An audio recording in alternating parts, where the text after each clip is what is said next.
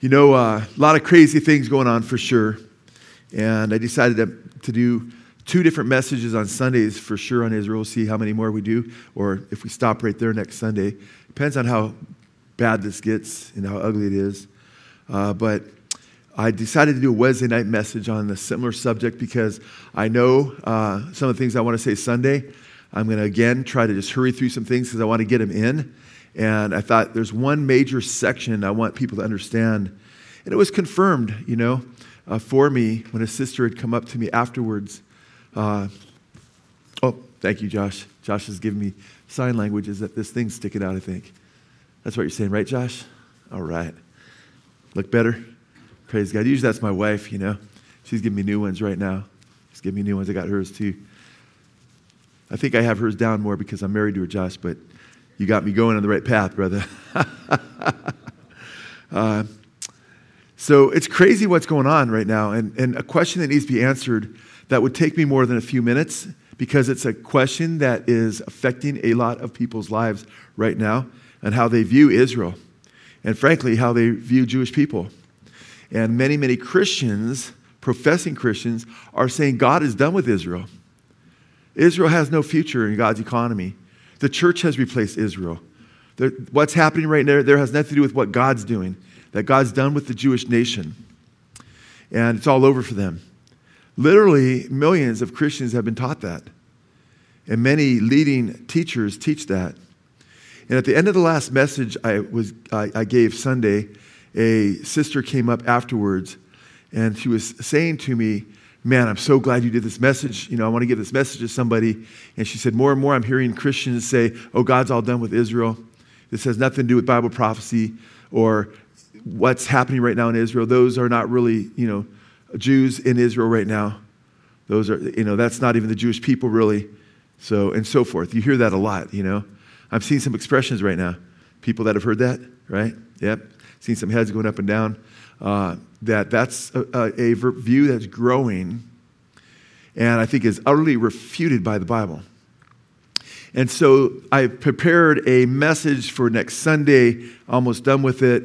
And part of that message was going to be dealing with, you know, uh, is God done with Israel? Part of it was going to be dealing with that, that subject matter.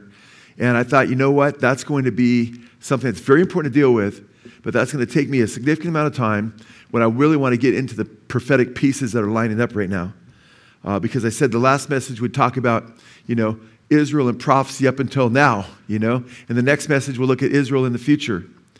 Uh, but I want to answer that question, so I decided uh, to, and I was almost done with the uh, message that I was going to prepare for tonight, another message, totally different, in, in, in uh, 1 Timothy chapter 4, verse 10. And then I just kept praying because I just felt, am I hearing from you, Lord, on this? And I kept praying and praying and praying. And then it just hit me like a ton of bricks that, I, that you know, to deal with Israel and how God is not done with Israel as a nation. And we know that already prophetically when you look at the prophecies, right?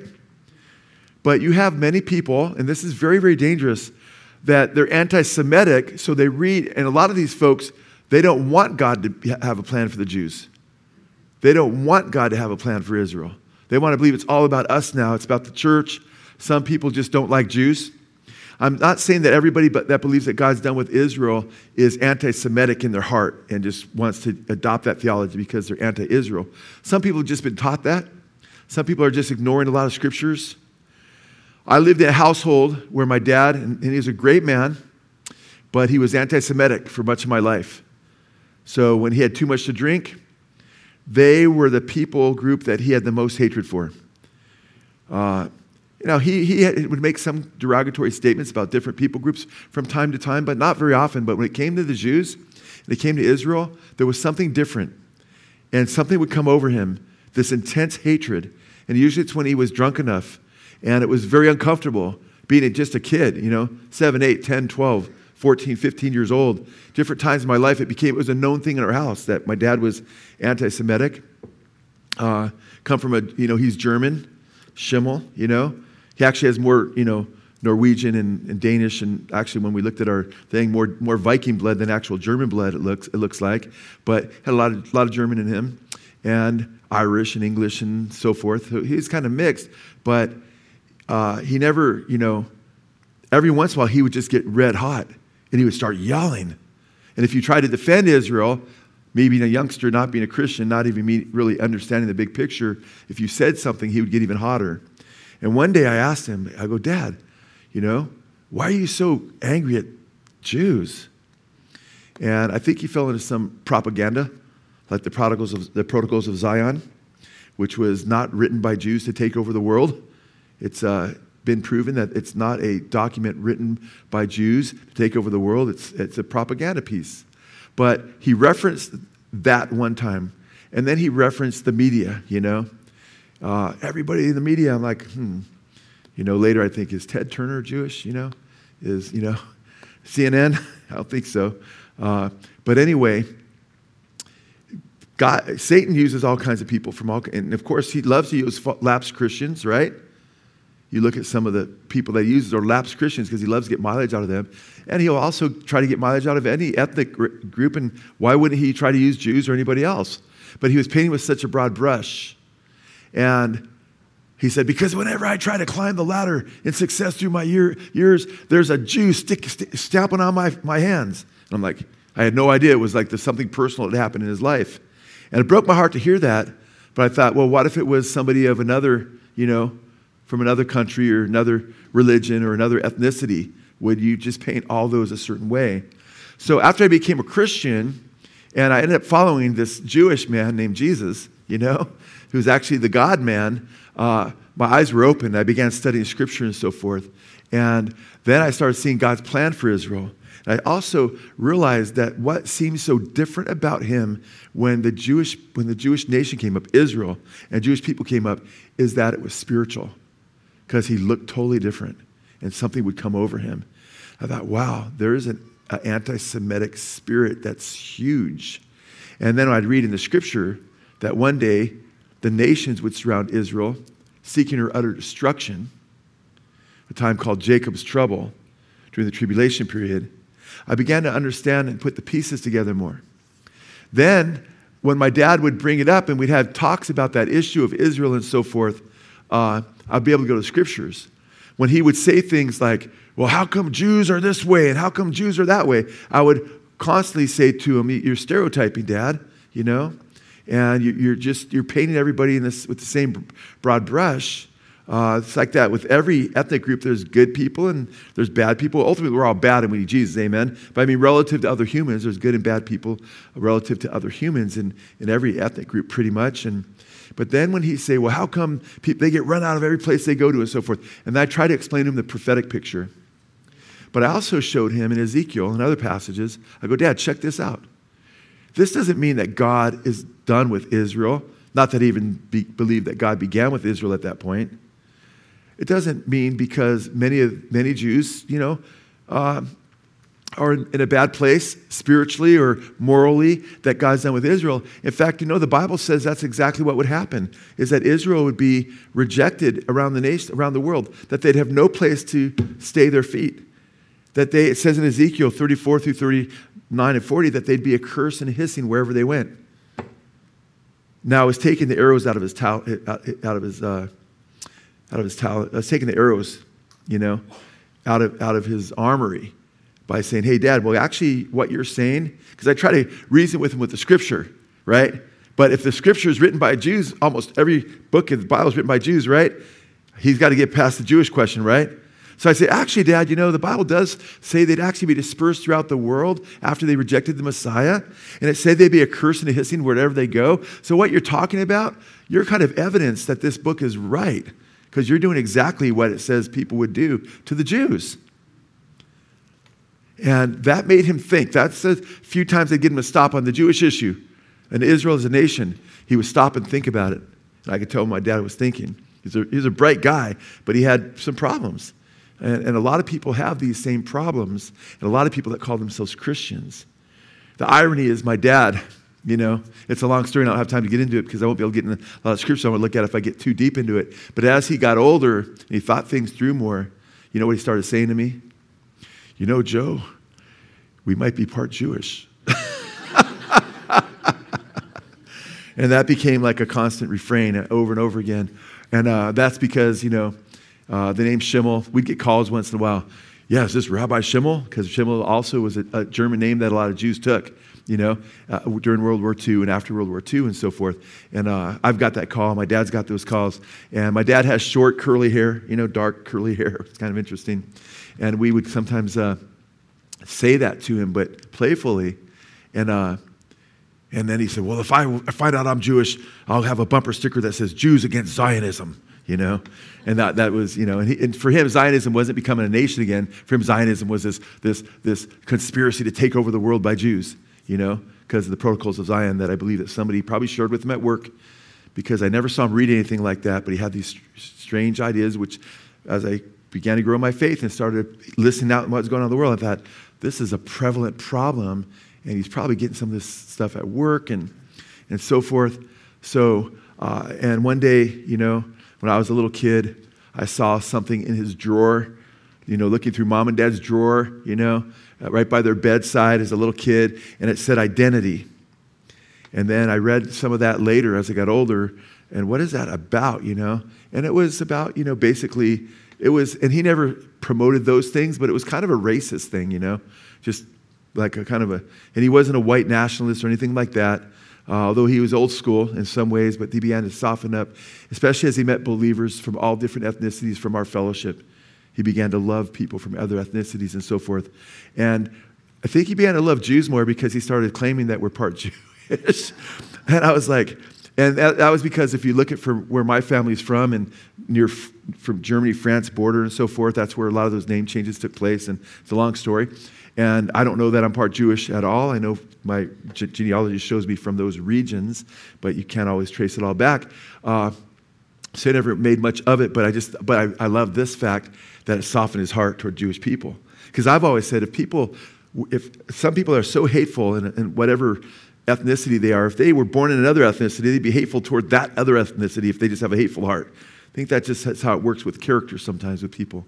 And uh, so for the last several years of his life, even before he started claiming that he was following, turned to Christ in the last year and a half or so of his life, a couple years, uh, he had opened his heart up, which was really beautiful. But what I'm seeing right now, and it's really wicked, is that in the church there's a lot of anti Semitism.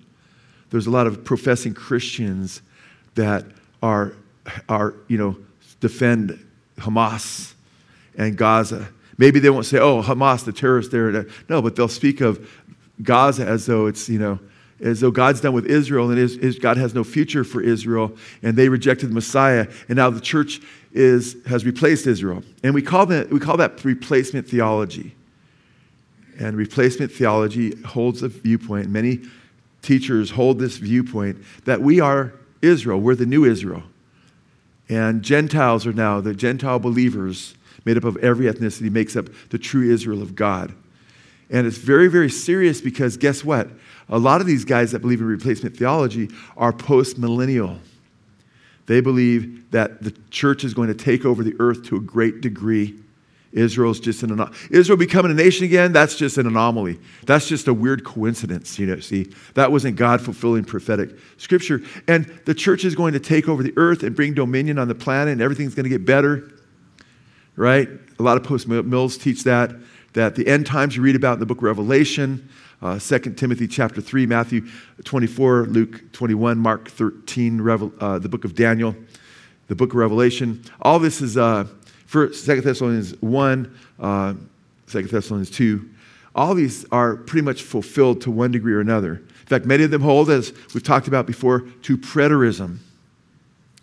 You know? Uh, and you need to study theology. I had a, Jeff and I, we had a great talk on preterism. Uh, uh, I don't know, six months ago? I don't know how long ago. And, and Jeff's really studied up on that issue. And I was blessed my heart because we had a really good talk. And, I, and he knew the issues, and I was grateful. It's like you need to understand because we're trying to help people understand God's word better. And the Bible does say in the book of Daniel that last days knowledge, that people will go to and fro and knowledge will increase. And, what, and praise God, that's happening because going to and fro, that phrase is used elsewhere in the, in the Old Testament for going to and fro for truth. And I believe people are going to be going to and fro and knowledge of God's word because the context is end times there. and the knowledge of Scripture will increase because it says the wicked will not understand, but the righteous will have insight. They will understand. We need to be in the Word of God. We need to be like the sons of Issachar who understood the times, it says, so therefore they knew what to do. Amen. And those who missed Christ's first coming, Jesus rebuked them because he said, You could tell what kind of day it's going to be by looking at the weather, you know, but you cannot tell the signs of the times of his first coming. He gave us signs in regard to his second coming. And as I mentioned to you last Sunday, Israel is God's prophetic clock, you see. And the fig tree is a symbol of Israel. I went into some depth on that, how you look at the context of when Jesus refers to the fig tree budding, that, it's, that the end is getting near. And the fig tree budded in 1948 on May 14th when Israel became a nation again. And Jesus had just cursed the fig tree just before he gives them that. And that was a picture of how Israel would, would reject their Messiah. They'd be judged, but God would not be done. Because that temple, which he said every stone would be thrown down, he indicated that temple would be rebuilt because he said the abomination of desolation was, would stand the holy place. Amen. So it would be rebuilt and Israel would be back in the land.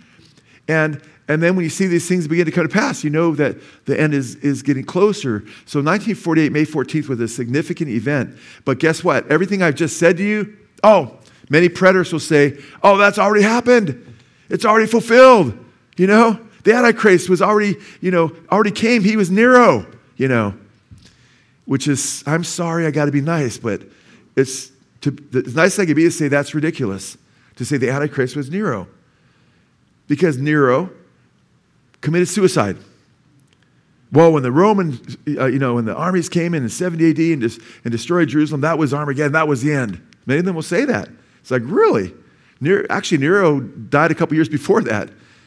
When the Antichrist is dead, it's at Armageddon. It's when Christ comes back, amen, and he destroys the beast, the beast, the false prophet, the Antichrist, false prophet, are thrown alive in a lake of fire. Revelation chapter 19, read it. Antichrist is destroyed at Christ's second coming by the Spirit's mouth, the brightness of his coming. So none of this fits. So, but they don't want, you see, a lot of my pre-trib brethren, at least they believe in a coming tribulation. At least they believe there's a coming Antichrist, right? At least they believe there's a coming false prophet. At least they believe there's, to one degree or another, a coming falling away. They just happen to believe that they're going to be snatched out of here before it all goes down. And that's dangerous. But at least they believe it's coming. And hopefully you can shake them and say, hey, we didn't get raptured, okay? No, you can't take the mark of the beast. Well, that can't be the mark of the beast because I've been raptured. No, that's because the rapture is post trib. That is the Antichrist. Don't take the mark. And you can hopefully talk a lot of them into coming to their senses at that point in regard to the tribulation. But the preterists, they don't even believe this stuff's going to come. There's no future Antichrist. It's going to give out the mark of the beast. Israel, what's going on now? That's not prophecy. They're not looking at the very things that Jesus said to look for because there's no signs of times. In fact, a lot of preterists believe that Satan's already been bound. You know, right now we're in the millennium, or he's already been thrown in the lake of fire. There's no spiritual warfare for them. I shared with you guys a gal and her family who became preterists who were in this fellowship for some time. And I went over their house with Lisa, and I don't have time to get in uh, too deep because I shared it not too long ago with some folks. But I, will say this much is I, I, we went to their house. I'd been there once before, and I said, hey, there's no way these things have already happened. And I went to Zechariah 12, and she said, you know what? You know, they're preterists. They believe that, you know, we're in the new heaven, the new earth right now. And one of them was crying as they're trying to explain it. I'm saying, no, I'm showing Zechariah 12, this hasn't happened yet. And one of them was crying. I'm going go, look, in the new heaven, there'll be no more tears. I love you, but you're crying right now. We're not in the new heaven, the new earth, you know. And I pleaded with them to understand that. But I noticed that on the picture that they had up above the uh, table, because we were sitting, we had dinner with them. We spent, I don't know, three or four hours, or at least that I did with them. I noticed that there was a little tiny couple verses which did not fit the frame. The frame was way too big for two little tiny verses. And it looked really odd. And I'm not, don't call me over to decorate your house, okay? I'm not about that. But I just noticed, and, and don't think I'm judging your pictures when I'm sitting eating dinner with you sometime. It just seemed odd. And then I realized, that's right. There was another scripture there. And I remember what scripture it was. And it's because of their theology changing, they took that scripture down. So as we were leaving, and we're standing there getting ready to walk out the front door, I pointed to the kitchen. I said, I noticed that you put a different scripture up. And I know why you took the other one down. Because you know what the other one was? Be strong in the Lord and the power of his might. Put on the whole armor of God. They may be able to stand against the wiles of the devil. For we wrestle not against flesh and blood, but against principalities, against powers, against the rulers of darkness of the world, against spiritual wickedness in heavenly places. Therefore, do everything to stand. Amen. And, and it goes on to enumerate the different pieces of armor. I go, you believe that you don't have to put the armor of God on because you believe Satan has already been thrown in the lake of fire. And Satan has, through false doctrine, through preterism, stripped you of your armor. And I warned her that her family could be destroyed because she's been stripped of her armor. And my heart broke for them. I still pray for them. When they were walking with the Lord, beautiful family, bless my heart. Really beautiful family. Then you get into false doctrine. Wrong doctrine, we always say, leads to wrong living. Subsequent to that time, the family's been decimated, you know, without me going into the details. The marriage isn't there anymore and everything else. I'm not saying names, I'm just giving an example. And uh, kids, from what I've heard from people, aren't anywhere close to following Jesus. In fact, the opposite, you know. And my heart breaks. Maybe one still following in some way. I haven't heard that. I hope so. But it wouldn't take long either because wrong doctrine leads to wrong living. You're not, if you're if you've got an enemy and the Bible says you need to resist him steadfast in the faith, amen, he comes like a roaring lion and resist him so you're not devoured, right? And all of a sudden you don't believe you're fighting him anymore. Man, can you imagine going to the army and then you're not equipped to fight and then you're just going to be just mowed down with machine guns? And that's what happens spiritually when you don't put the armor of God on. And if you don't look at the prophetic scriptures, says the sons of Issachar knew what to do because they understood the times. We need to understand what time it is spiritually. It's imperative that we get it. And by the way, what an incredible opportunity we have to witness right now by using the prophecies. Remember, it's God Himself that says, I declare the end from the beginning. It's God Himself that says He speaks concerning His ancient nation, Israel. It's God Himself, He says, He uses His prophecies as a trophy to prove He's the one true God. Amen? So we need to use the prophetic witness that we have. We need to say, Lord, help me use this with people as I share the gospel with them to open them up to the reality that you exist because you let people know that you, you are the one true God who declares the end from the beginning. What an opportunity we have to use prophecies. It's amazing. Uh, remember, I mentioned a verse last week who has seen anything as strange as this, right? And it's Isaiah 66, 8. Who has seen anything as strange as this? Who has ever heard of such a thing? What's he talking about? What's God saying that's the strangest thing that people could think about on earth? You know? And he says that a nation would be born in a single day, that a country would come forth in a mere moment. And then he goes on to talk about that he will supernaturally do it. He will, he, he will birth the nation of Israel again. And he did it. Amen? And it's never happened before with any other nation that ceased to be a nation for you know, almost 2,000 years and became a country again. And more than 2,000 years when you look at the first time they were dispersed. It's mind boggling. But this same God says, now think of that. I mean, what if I told you, and I, I, mentioned, I alluded to this, but I just took, I said, say I said about Canada. I said, you guys, it's going to be a trip, but Canada, man, it's going to cease to be a nation for, you know, hundreds and hundreds and hundreds and hundreds of years and they're going to be going to 70 different nations all around the world. But then they're going to become a nation again. And and by the way, and I think, and I alluded to this, but I didn't really emphasize it enough last Sunday. It says this, and if I, I don't remember if I did allude to it, but I, I know I didn't get into it in, with any depth. It says that after Israel, right after he says, you know, you know, after the strange thing happens, he says right after that, he says, uh, when Israel is in labor pains, then she will bring forth her children. Her children will come forth. And it's interesting, labor pains, from what I understand, are the most intense pains you can pretty much feel as a human being. That's incredible. In fact, they say that they've given men labor pains. I guess you can't do it exactly the same. I hope not, you know. But, uh, and that men tap out real quick, way before the women do. Now, men would say that's not because we can't handle as much pain, it's just because we don't feel the pain like you guys do make whatever excuses you want. But, you know, hooray for the women, man. uh, women are awesome, man. And I mean, you look at when they came from back east here and stuff, women can be so courageous. And, and, and, but what's a trip is it says through this incredible pain that they should be reborn. And I mentioned this is what I did mention to you last week is it was through the Holocaust.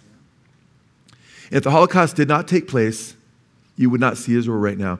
At least not the way you see it. Because the nations do not like Israel. by and large. I've told you before, there's not only more resolutions made against Israel by the United Nations than any other nations, there's more resolutions made against Israel than all the nations of the earth put together. That is a blow mind. Like from 2015 to 2022. Even prior to that, there was long periods of time where they had more resolutions against them than anybody else. So, what in the world? Where does the world change its attitude for a split second after World War II, man? 181, Resolution 181 became a nation again. This is a crazy thing. And then what if I said all that would happen to Canada? It happened. But then I said, in the same nation that all the nations said, okay, or many of the nations said, let's make them na- help them become a nation again. And by the way, keep in mind, it says in Isaiah that God will use the Gentiles, the nations, to bring them back into the land. You know? Travis was uh, sharing with me that he was having a talk with a, a, a friend he's witnessing to, and he's, he's using these prophecies to witness to his friends. I'm like, praise God, that's what we need to be doing. But one of his friends was making the point, well, that was, you know, you know, they had help from the different countries and so forth, World War II and all that, and something like that, right, Travis? And I'm like, Amen. That's exactly what the scripture would say. They'd have great anguish, like being birth pains, right? And then the nations would bring, help them come back, become a nation. You can't make this stuff up. So what if I said that about Canada? I'd be wrong. You said that about, we have about 200 nations. If you say about any nation, it's going to be wrong. Those things didn't happen with any other nation. But then what if I told you, but then Canada, guess what? all the nations are going to start having a world hatred against Canada not many decades after that. That would be like ridiculous because they just helped them become a nation. Well, that's what's happening with Israel right now. In fact, you got to be so careful with the lamestream, I mean the mainstream media, you know, because remember that, that hospital that just they said over 500 people were killed, right? Hamas reported right away that Israelis, you know, bombed it. Like they would know that right away, right? And uh, now, they have, now they have communication from Hamas talking about it was one of our own, you know. It was the Islamic jihadist, which is another, which is also backed by Iran, by the way, funded and trained by Iran, just as Hamas is, who runs Gaza Strip, who wants the annihilation of Israel. Right after Hamas started saying Israel did this, now what was I telling you? Do you remember what I said to you Sunday? I told you Sunday that more and more hatred around the world is going to be taking place toward Israel. Right now, a lot of people are sympathetic because of the Hamas's massacre of all these people, right? 1,300 people dead in Israel, kids decapitated, women gutted, and their kids murdered in their wombs. And I said, but that's gonna, what's going to happen in time is more and more people are going to start becoming, they're going to start seeing the aftermath of Israel trying to take out Hamas so they can protect themselves. And the world's going to change in their attitude more and more, become more and more angry and hateful at Israel. Because how is that prophetic? Does it mean the end's tomorrow? No, Jesus says when you see these wars and rumors of wars and these things taking place, the end is not yet. There still has to be the abomination of desolation. The Antichrist sits in the temple. Temple's not even rebuilt. But how does this move the ball forward prophetically?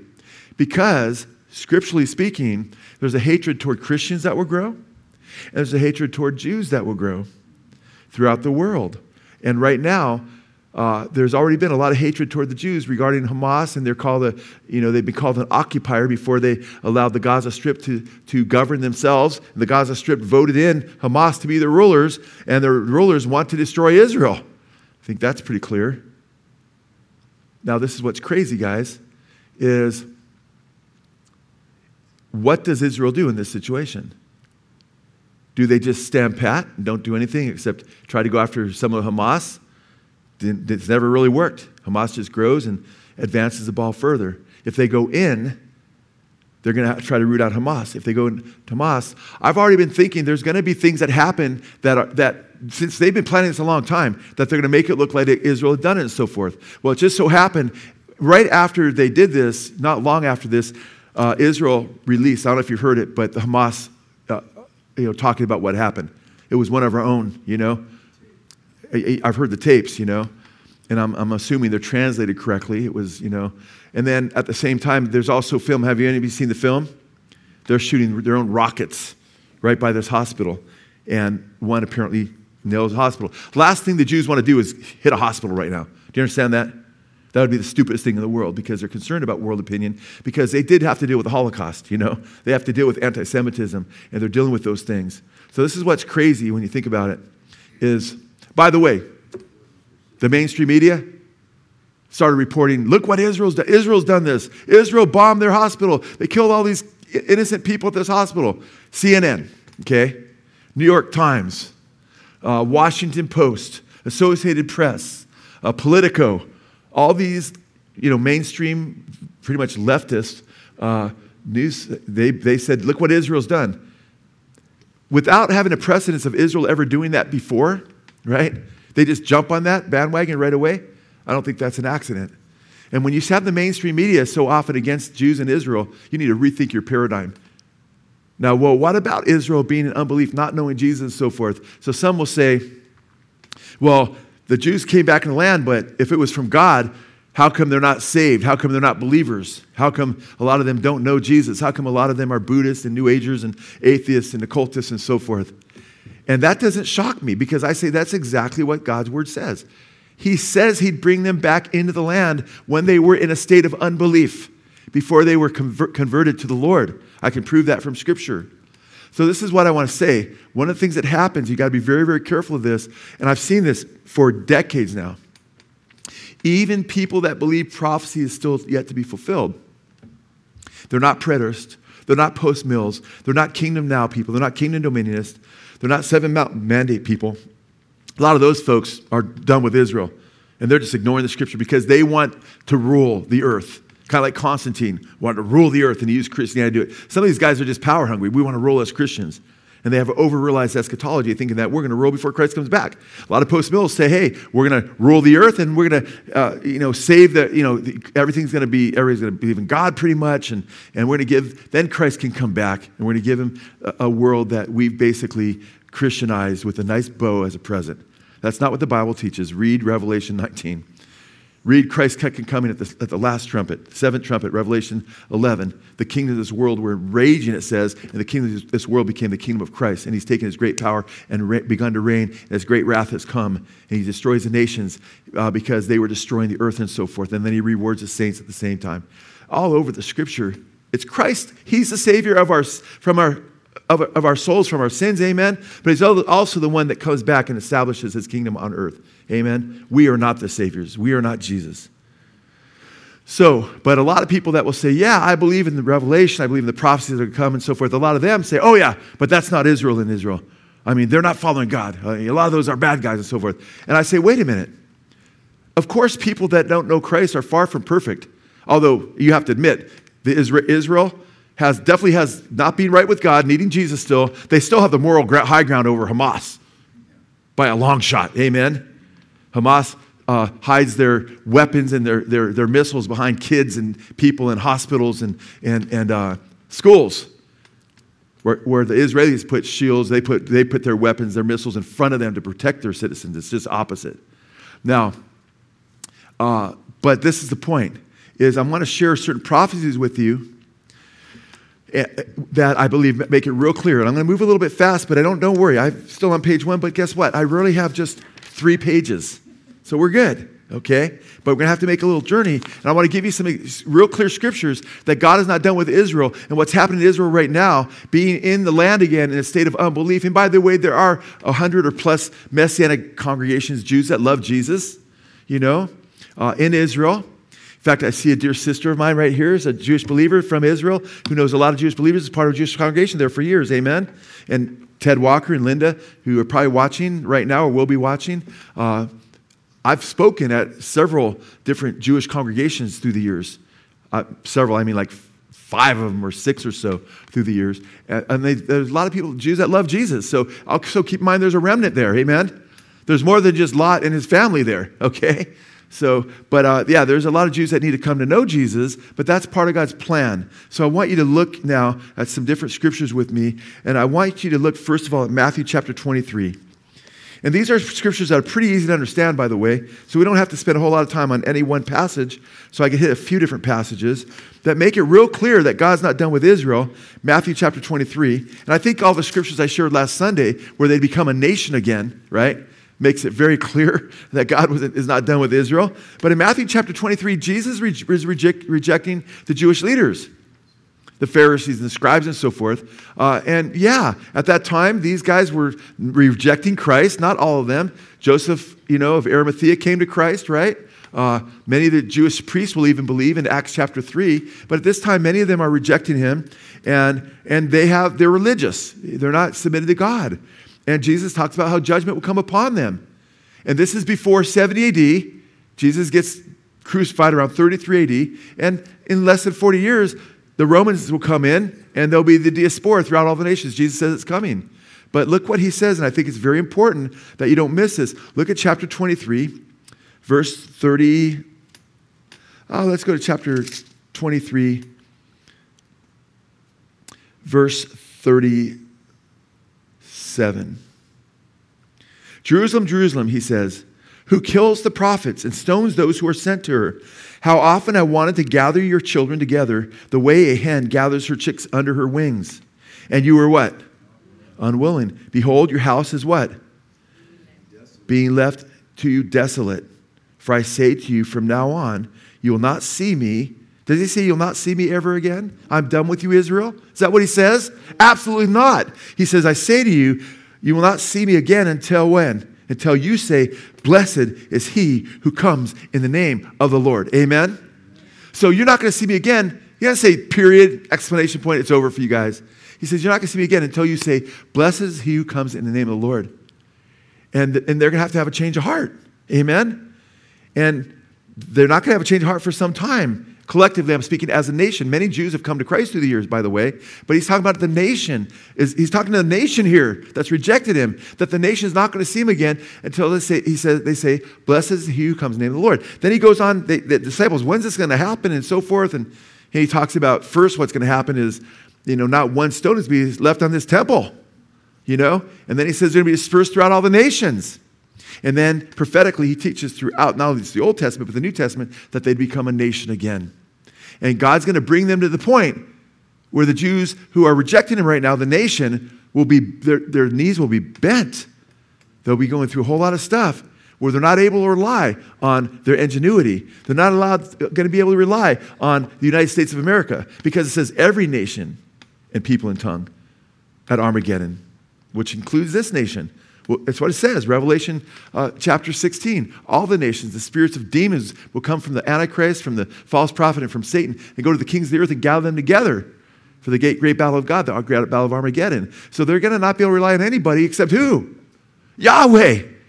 That's the only way they can be saved. And it's like when their backs are up to the Red Sea, they have to cry out to God, and they're going to cry out. And and pretty heavy. This is pretty powerful as you follow this trajectory, what's going to happen. So it's really interesting. In fact, go to Jeremiah chapter 31. Jeremiah chapter 31. Now, I think it's fascinating that when you go to Jeremiah, by the way, did, was anybody up during the daytime today? You were? Did, you, did anybody see the sun today? Did anybody see the moon at all? Is the moon out right now? Anybody see stars lately? That's one reason I know that God's not done with Israel. Genesis chapter, or I'm sorry, Genesis, Jeremiah chapter 31. What's that, bro? Yeah, that's right. Exactly. uh, Jeremiah 31. Verse, uh, let's pick it up at verse 34. They will not teach again each man his neighbor and each man his brother, saying, Know the Lord. For they will all know me from the least of them to the greatest of them, declares the Lord. And he's talking about Israel. He's going to give them a new covenant, right? And he says, I will forgive their iniquity, and their sin I will remember no more. Look at verse 35. Thus says the Lord, who gives the sun for light by day, and the fixed order of the moon and the stars for light by night, who stirs up the sea so that its waves roar. The Lord of hosts is his name. If, if, if, if this fixed order departs from me, from before me, declares the Lord, then the offspring of Israel also will cease from being a nation before me forever. Thus says the Lord If the heavens above can be measured and the foundations of the earth searched out below, then I will also cast off all the offspring of Israel for all they have done, declares the Lord. Because he knows people say, Look at all they've done. You know, they've rejected you. And he goes, Guess what? I still have a plan for them. You know, you know, they've only discovered like 10% of our ocean or so. I don't even know what the percentage is. And who knows when they say we've discovered only this? Well, if you've, how can you even put a percent of the ocean that you've discovered when you haven't discovered it yet? You don't even know the depths of it ultimately, amen? Or space, you know? I mean, how do, how do, you, how do you figure that out, you know? So it's interesting the sun, the moon, the stars, it's all there, guys. Is he done with Israel? He says, Only if that departs will I be, I done with, be done with them. You guys, thus saith the word of God. Don't you dare say God is done with Israel as a nation. You're contradicting the word of God. You're not contradicting me, contradicting scripture. Okay? They won't see him again until they say, Blessed you come in the Lord. Now I want you to go to uh, Ezekiel chapter 36. Ezekiel chapter 36, verse 22. And now this is important because a lot of people say, oh, when Israel comes back in the land, this really isn't Israel even. Because when they come back in the land, they'll all be believers. They'll be believers first, and then they'll come back in the land. I have no doubt that when Christ comes back, there'll be believers, Jews that'll be brought in the land. But guess what?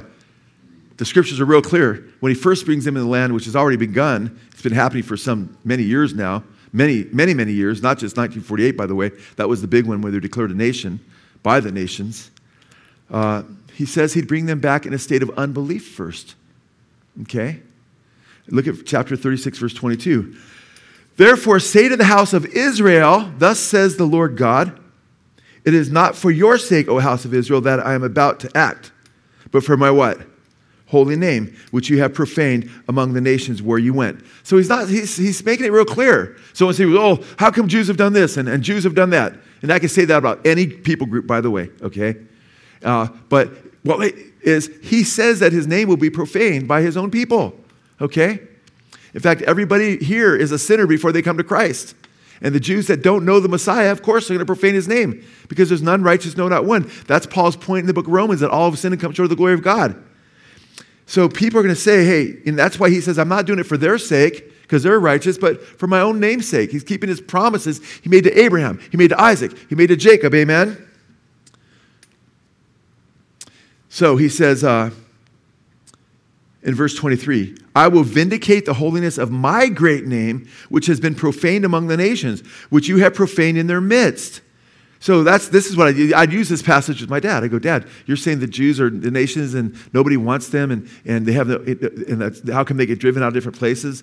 Uh, first, I go and say, not all Jews are like that. You're, you're stereotyping. But then I say, hey, but you know what? That's exactly what God's words said. And they wouldn't have a place to lay their foot, and they'd be persecuted by people who didn't understand the big picture, and that God is a holy God, that He's a good God, and He still cares about the promises He made to Abraham, Jacob. And I say, you having a hard time with Him. You're actually fulfilling Scripture. Well, I'd read this passage to him. Then the nations will know that I am the Lord, declares the Lord God, when I prove myself holy among you in their, in their sight. Verse 24 For I will take you from the nations. They've been taken from 70 different nations, guys. I will take you from the nations, gather you from all the lands, and bring you into your own land. Then I will. Now, he's going to bring their own land. Then what happens after that sometime? Then.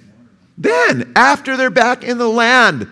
It's only after they're there for some time. Then I will sprinkle clean water on you, and you will be clean. I will cleanse you from all your filthiness and from all your idols. Moreover, I will, I will, I will give you a new heart and put a new spirit within you. And I will remove the heart of stone from your flesh and give you a heart of flesh. I will put my spirit within you and cause you to walk in my statutes. And you will be careful to observe all my ordinances. You will live in the land and I will, that I gave to your forefathers. Uh, so you will be my people and I will be your God. Moreover, I will save you from all the, your uncleanness and I will call uh, for the grain and multiply it. I will uh, not bring famine on you. I will multiply the fruit of the tree and not bring famine on you. I will, uh, I'm sorry, multiply the fruit of the tree and the produce of the field so that you will not receive again the disgrace of famine among the nations. Then you will remember your evil ways. Then you remember your evil ways and your deeds uh, that were not good, and you will loathe yourselves in your own sight for your iniquities and your abominations. Isn't that interesting? It's after he brings them back to land. It's after he starts blessing them, right? And making their, their country beautiful again. And if you look at Israel, it's unlike any, any other nation in the Middle East. You look at aerial maps of, of the Middle East, it's just desert. Until you look at Israel, it's green.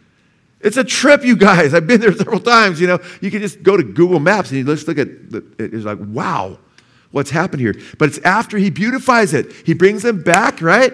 Then he says he's gonna, he's they're going to be born again eventually, but then he gives us a little bit of the timeline. First, I'm going to beautify the country.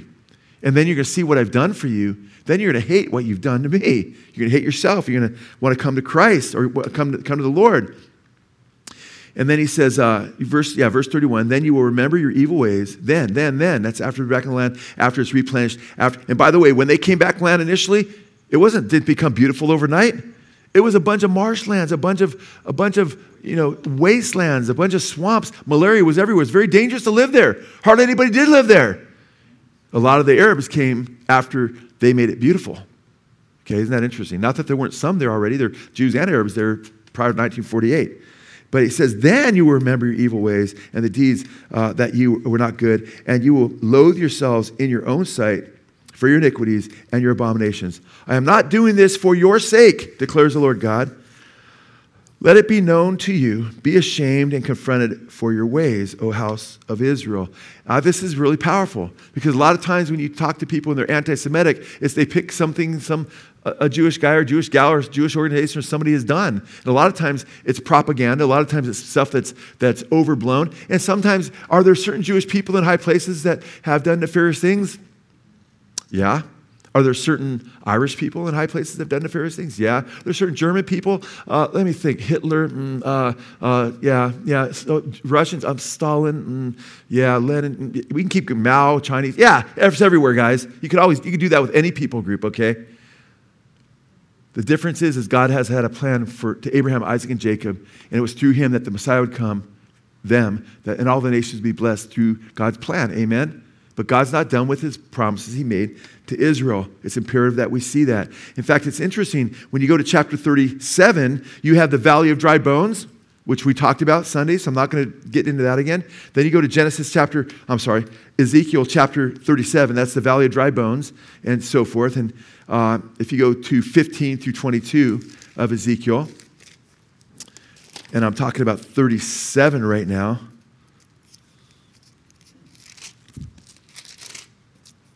Is this a relevant topic today? No. Very relevant. Chapter 37, verse 15, which we didn't look at last time. The word of the Lord came again to me, saying, and this is after he says he'll bring them back in the land, right? And you, son of man, take for yourself one stick and write on it for Judah and for the sons of Israel, his companions. And take another stick and write on it for Joseph, the stick of Ephraim, and all the house of Israel, his companions. You know, when I first was studied, had to really study this passage, a Mormon told me he was trying to convert me to Mormonism. Actually, it was an ex girlfriend. And she's like, There's a stick of Joseph and there's a stick of Judah. When's the Bible? The stick of Judah is the Bible. And the stick of Joseph, that's Joseph Smith, that's the Book of Mormon. And the two go together, and you have this is the true religion. And I think, let me look at this more closely, because what do you do? You first see that, and you're like, I never really studied this. I'm like, wait a minute, man. The stick of Judah, that's for the sons of Israel, it says in verse 16, right? The stick of Joseph, that's the stick of Ephraim and all the house of Israel. His companions, that's the northern kingdom. Remember, it was a divided kingdom? For so long. and then you just keep reading. Context is king, guys. Context, context, context. Look at verse 17. Then join them for yourself, one to another, into one stick, that they may become one in your hand. When the sons of your people speak to you, saying, Will you not declare to us what you mean by these? Say to them, Thus says the Lord. Now he spells it out. Thus says the Lord God, Behold, I will take the stick of Joseph, which is in the uh, hand of Ephraim, and the tribes of Israel, his companions and northern tribes, and I will put them with it, with the stick of who? Judah, that's the southern kingdom, right? And make them what? One stick, and they will be one in my hand. Verse 20 the sticks on which you write will all be uh, in your hand before their eyes. He's going to make them what? One nation in the land. By the way, guess what Israel is today? I mean, I mean, even before, this started coming to pass even before 1948. I mean, Paul was from the tribe of Benjamin. You know, remember Simeon and Anna, they want to see Jesus, they want to see the baby Messiah. One of them is from Asher, you know. Uh, many are from Judah. You just go through the New Testament, and now you have different people. Now you have people from all over the place, from seven different nations, you know. Oh, but those aren't the real Jews, really? So they just happen to have names like Cohen, which is a Hebrew name for priest. They happen to be circumcising themselves for thousands of years. They happen to be keeping the fat Passovers and the different holidays, and, but they're not really Jews. Well, who are the real Jews then? Oh, it's the white people. That is just so wicked, man. Oh, we're the Jewish people. That is so arrogant. You're not back in the land, you know? You're not back in the land. Or it's the Hebrew Israelites, or it's uh, or the, the, the uh, you know the nation. You know, I don't want to go too in the weeds, but all kinds of people want to claim to be the Jews because everybody wants those promises. But you know what the real promises are? They're in Jesus as a Messiah. Amen. And when Jews come to Jesus Messiah, they find their, their Messiah. Salvation to the Jew first, then to the Gentile, the Greek. Amen. He's, he's all of our Messiah. So it's important that, that we get this. And then go now to uh, chapter 30. Hmm. Let's go to chapter 38, verse 14. Therefore prophesy, my son. This is about Gog and Magog, the coming Antichrist system. This is definitely the Antichrist system because Gog and Magog, who come from the far north, due north from Israel, by the way, and I'm not saying who the Antichrist is. I believe these are players, though, for sure. Uh, due north to Israel is if you just take a, a, a and you draw right to uh, Russia. And I don't have time. I just I taught on Gog and Magog a few years ago, you know, uh, and maybe and we'll do a little bit more on this maybe Sunday.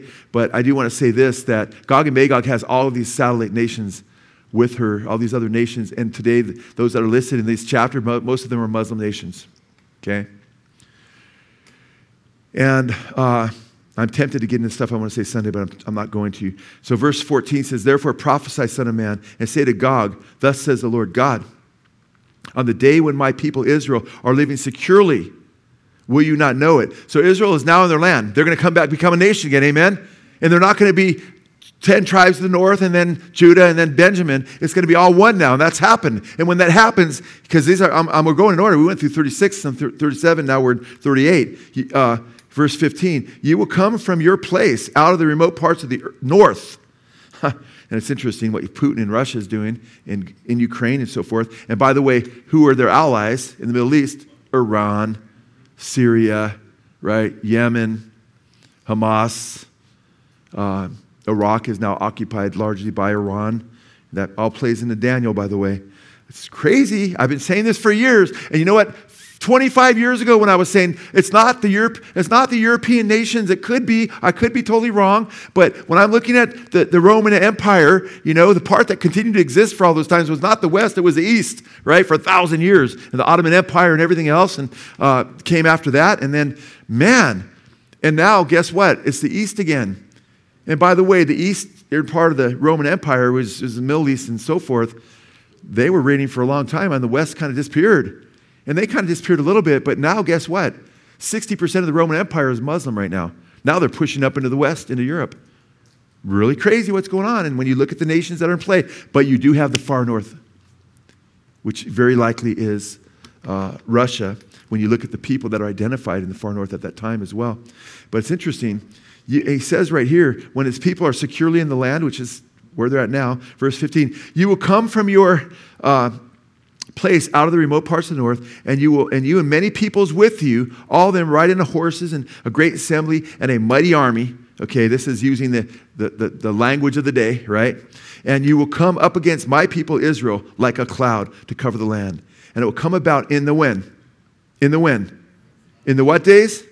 the last days that I will bring you against my land, and that the nations that the nations may know when I am sanctified through you before their eyes, O Gog. Meaning, guess what? I'm going to kick your rear end and show them who's really boss. That I'm the king of the universe. That I'm that that I've reestablished Israel. And I'm going to protect my people. Now, this is what's crazy. God is not done with Israel because she goes back into the land securely. And you know how I know this is the end? Just if you continue to read 38 and 39 all the way into 40, you'll see that there's just total destruction of the wicked who come against her. Uh, many people are destroyed. And then God establishes peace in Israel forever and ever. That hasn't happened yet. Amen? So this is, this is the end. Now, uh, go please quickly, if you can, to Genesis chapter 37. This is more proof that God's not done with Israel. In fact, what should, yes, Genesis 37. In fact, what should we see with Israel? We should see that they'd reject the Messiah. Who believed our report? The report, we thought he was smitten by God. They rejected him, Isaiah 53. Real time, future, boom, they reject the Messiah. We should see, according to Jesus and the prophets, they'd be dispersed throughout all the nations. Did that happen? Check, it did. Then we would see them come back and become a nation again. Did that happen? Yep. And it wouldn't just be a nation again, they would be one people, right? It wouldn't be 10 tribes, they wouldn't reestablish their old borders. Did that, did that happen? Check. Did, nation, did God use nations to bring them back to become a people? Yep, that happened. Check. Are the nations becoming more and more hostile around them? Check. Is the North in play right now? And are they somehow connected to a lot of the nations that hate Israel? Check. Now, This could all be a huge coincidence. But man, I got some swampland to sell you in ancient Israel. It doesn't even exist anymore. No. You guys, now how it all plays out, you know, I, I ask for mercy because I'm not saying this is exactly how it's going to play out because prophecy's, you know, real clear to see in hindsight, right? Right now we're looking at the players. So I want to be careful because I don't ever want to be, Joe said this is going to happen exactly this way. No, I'm saying Iran and Syria and these players, when you look at Babylon and the, and the image that's given of Nebuchadnezzar, the prophetic picture of the different nations in play, it's really crazy how they line up. And we're going to be talking about that Sunday. I can't wait. I want to preach that right now, but I got to wait, you know? Uh, it's just crazy. We've talked about it before a little bit, but we'll get into more, more detail. I'll use some, show you some maps and, and different things that'll make it a little clearer for you. But it's interesting. When you go to Genesis 37, where did the 12 tribes of Israel come from? Abraham, Isaac, Jacob. They were Jacob's what? Sons made up the 12 tribes of Israel, right? Joseph is the last son born before, you know, another little guy, right? Benjamin. And uh, Benjamin's not there when he gets rejected at first, and he wants to see little Benjamin. It's really pretty cool story. Uh, Joseph has got the coat of many colors. He stands out. Who does he think he is? His dad's promised him something. His dad doesn't even really know what's going on. That is Jacob, but he represents one of the 12 tribes, right? So, what do you have, guys? He gets a, there's a dream he starts sharing with his brothers, and they really didn't like that dream. And his dad didn't even like the dream because what did it make it sound like? That they're all going to what? Bow down to him, right? I mean, can you imagine your, your little brother saying, Hey, I had a dream, you're all going to bow down to me, lick my boots, you know? You'd be like, What? You know, he didn't say lick my boots, but you know what I'm saying? They're feeling like, so if you look at Genesis 37 and you look at verse 5, Genesis chapter 37, verse 5. Then Joseph had a dream, and when he told it to his brethren, brothers, they hated him even more. You guys, keep in mind, he's a picture of Jesus, which we don't have time to develop here. He's rejected by his brothers, and guess what they did with Joseph? They hated him. Jesus would be hated. But look what happened by his own brethren. In fact, it says, he quotes the scripture. He says, You know, it's written, you'd hate me without a cause. He said to them, Please listen to this dream which I have had. For behold, we are we're binding sheaves in the field, and lo, my sheaf rose up and also stood erect. But behold, your sheaves gathered around and bowed down to my sheaf. Then his brothers said to him, Are you actually going to reign over us? Are you really going to rule over us? So they hated him even more, and for this, for his dreams and for his words. And, and I think it's crazy because look at this, it gets even crazier, you know? Now he had still another dream and related it to his brothers and said, Lo, I have had still another dream. And behold, the sun and the moon and the 11 stars were bowing down to me. Now, isn't this interesting? He uses the imagery of the sun, moon, stars. Sounds a lot like Jeremiah. That if they cease to be, my nation will cease to be. I think that's powerful because God is saying, hey, they're a picture of my people in Jeremiah, as he is saying here. But the sun and the moon and the stars, they're bowing down to me. He related it to his father and his, and his brothers, and his father rebuked him and said to him, What is this dream that you've had? Shall I and your mother and your brothers actually come to bow ourselves down before you to the ground? Well, guess what? He's rejected by his brothers. They hate him, right? They throw him in a pit. They hand him over to the Gentiles. Jesus was thrown in the pit. Go to Caiaphas' courtyard, which we do when we, in 2025. If there's no war then and we can go, and Lord allows it, we'll go to Israel as a church. And we'll go to Caiaphas' courtyard, and we'll go into the dungeon where the prisoner was kept overnight, which is likely where Jesus stayed overnight.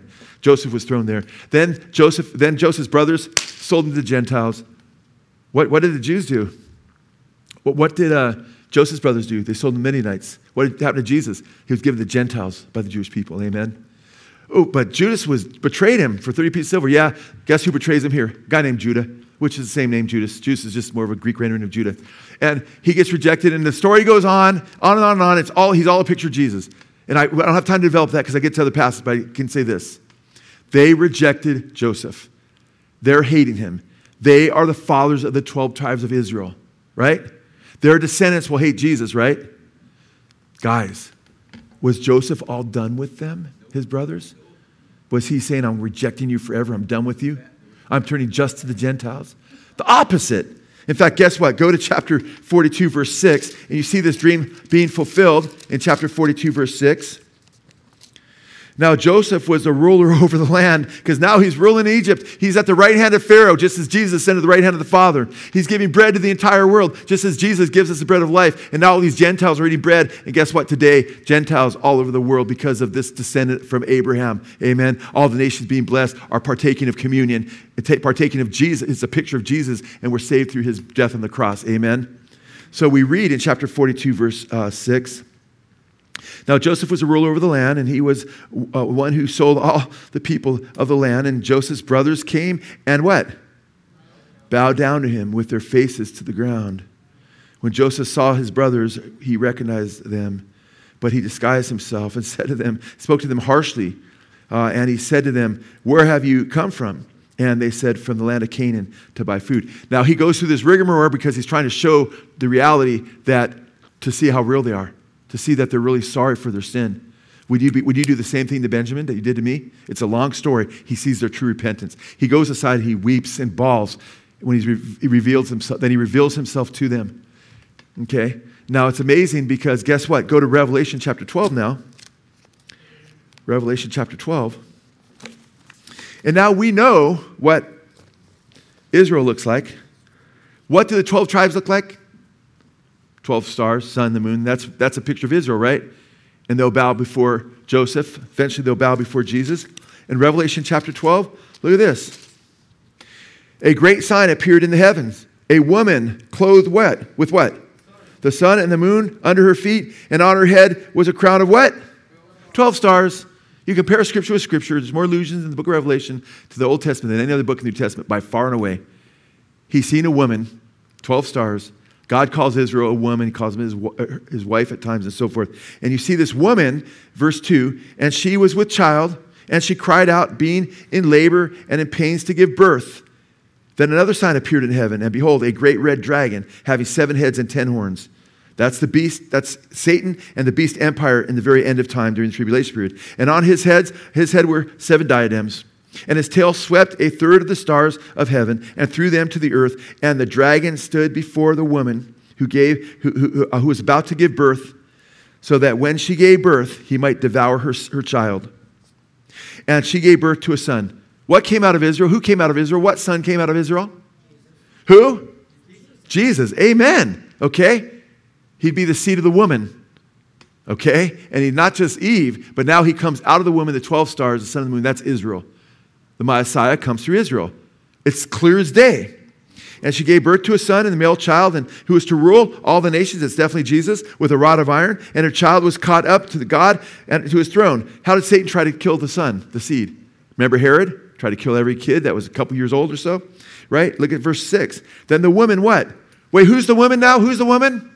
Israel. Then the woman fled into the wilderness where she had a place prepared by God so that, that, that she uh, would be nourished for 1,200, I'm sorry, and 60 days. How long is that? Three and a half years. What's that? That's half, the second half of what? The Great Tribulation period. Who's being protected by God in the wilderness for three and a half years? The woman. Who is the woman? Israel. How is God protecting Israel if he's done with Israel? It makes no sense. If you're reading the scripture and accepting it for what it says, is God is not done with Israel. Thus saith the scripture. That's why I went to Genesis 37, Genesis 42. This is a picture of Israel. Show me a better picture that this lines up, doesn't line up with anybody but Israel. And the woman gives birth to the son, but then he jumps forward to the future and shows where she'll be protected by God in the wilderness uh, for 1,260 days. And there was war in heaven. Michael and his angels waging war with the dragon, and the dragon and his angels waged war, and they were not strong enough, and there was no longer a place found for them in heaven. And the great dragon was thrown down. This will be during the middle of the tribulation period. And the serpent of old, who is called the devil and Satan, who deceives the whole world, he was thrown down to the earth, and his angels were thrown down with him. Then I heard a loud voice in heaven saying, Now the salvation and power and the kingdom of our God and the story of his Christ have come. For the accuser of our brethren has been thrown down. He who accuses them before our God day and night. And they, over, and they overcame by the blood of the Lamb and by the, because the word of their testimony. They did not love their lives, even when faced with death. Verse 12. For this reason, rejoice, O heavens, uh, and you who dwell in, in them. Woe to the earth and the sea, because the devil has come down to you, having great wrath, knowing that he has only a short time. And, the, and then check out what happens, verse 13. When the dragon saw that, the, uh, that he was thrown down to the earth, he persecuted the woman and gave birth to, who gave birth to the male child. That's Israel. So he persecutes Israel during the tribulation period. Then look at verse 14. Then two wings of a great eagle were given to the woman so that she could fly into the wilderness to her place where she was nourished for a time and times, that's one year, and then times is two years, plus the one, that's three, and half time, that's three and a half years again, from the presence of the serpent. Verse 15. And the serpent poured water like a river out of his mouth after the woman, so that he might cause her to be swept away with the flood. But the earth helped the woman, and the earth opened its mouth and drank up the river, which the dragon poured out of his mouth. Now, brothers and sisters, who's Satan trying to destroy in the end times? Israel. Do you think Hamas or God just love Jesus, just love God and want to do what's right? No, they're trying to destroy Israel, man. They're being financed and trained by Iran, who wants to get nukes, who would love to. In fact, the foreign minister of Iran just said today that Israel's time is almost up, you know. Nope, it'll never happen. Unless the sun and the moon and the stars depart, but then we won't even be able to think about it because we'll be gone too. Yep. And then verse 17 so the dragon was enraged with the woman and went off to. You see, you see people enraged right now toward Israel? Woo! It's prophetic, you guys. And this is just pushing the ball forward. And so the dragon was enraged with the woman and went off to make war with the rest of her uh, children who keep the what? Commandments of God and hold to the testimony of who? Jesus, that's us. Okay. He hates us too. In fact, Muslims say that when uh, their, their imam begins to reign, they'll destroy the Jews, and the rocks will cry out, saying, The trees, come behind me, O Muslim, there's a Jew hiding, kill him. And they'll also destroy the people of the cross. That's us. Okay? You're going to trip out Sunday because a lot of things in Revelation that talk about the end times looks very, very, very, very Islamic. They behead people. Those who don't take the mark of the beast will be beheaded. They give out gifts when they kill certain people with terrorist attacks. The two witnesses will be killed. It says they'll give gifts to each other. I don't know anybody else does that. It's just kind of weird. Well, guess what? Uh, in Revelation 14, we don't have time. Revelation 7, we don't have time to go there, but there's 144,000 sealed. 12,000 from each what? Tribe of Israel. So they don't partake of the trumpet judgments that fall upon the earth. They're protected at that time. Revelation, yeah, where are they? How come there's 140,000, you know? And they're mentioned again in Revelation chapter 14. And then you go to Revelation chapter 21 and you see the foundation stones of New Jerusalem. And it's not only the 12 apostles, but there's also 12 foundation stones. And guess what? It's the 12 tribes of Israel in the eternal state, man. Israel's still there. Thank you, Jesus. Amen. Romans 11. Man, I wish I had time to get into it. I'm looking at the clock right now, and I'm, and I'm about done.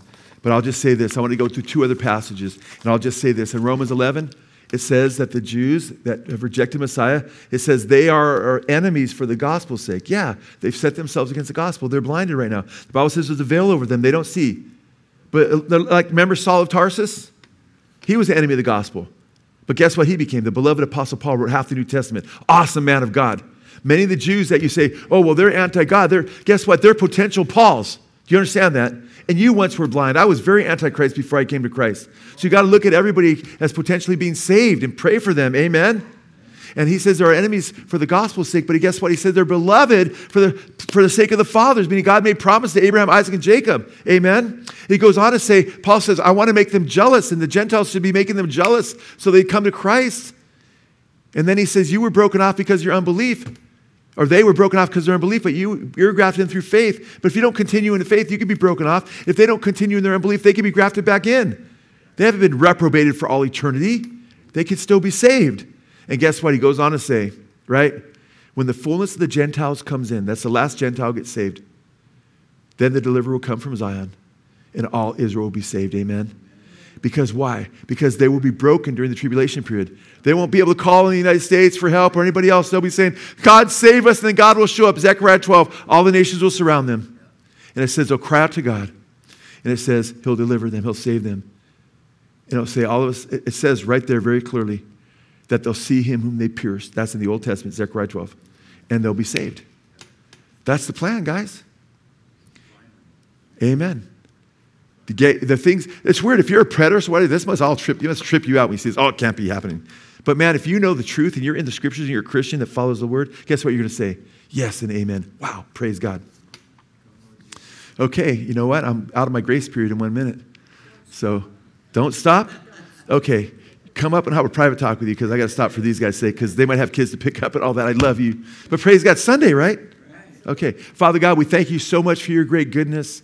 We pray, Father, that we would love Israel, Father, the nation, and realize that, that, that, that that's your treasured people, even though it's not for their sake, but for your glory's sake and your mercy's sake. But we praise you, Father, that you save Jews and Gentiles, and that you take people like Paul, who said he was, he, he was a blasphemer, yet with ignorance, and you, you turn him from the terrorist Saul into the apostle Paul. And we pray that you do that also with Muslims. That the, and we praise you that many Muslims are turning against Islam, away from Islam to Christ. We pray that you save people out of every nation. But we pray, Father, in your Son's name, that we would not be deceived on this issue because there's a lot of deception right now in the body of Christ. In Jesus' name, amen.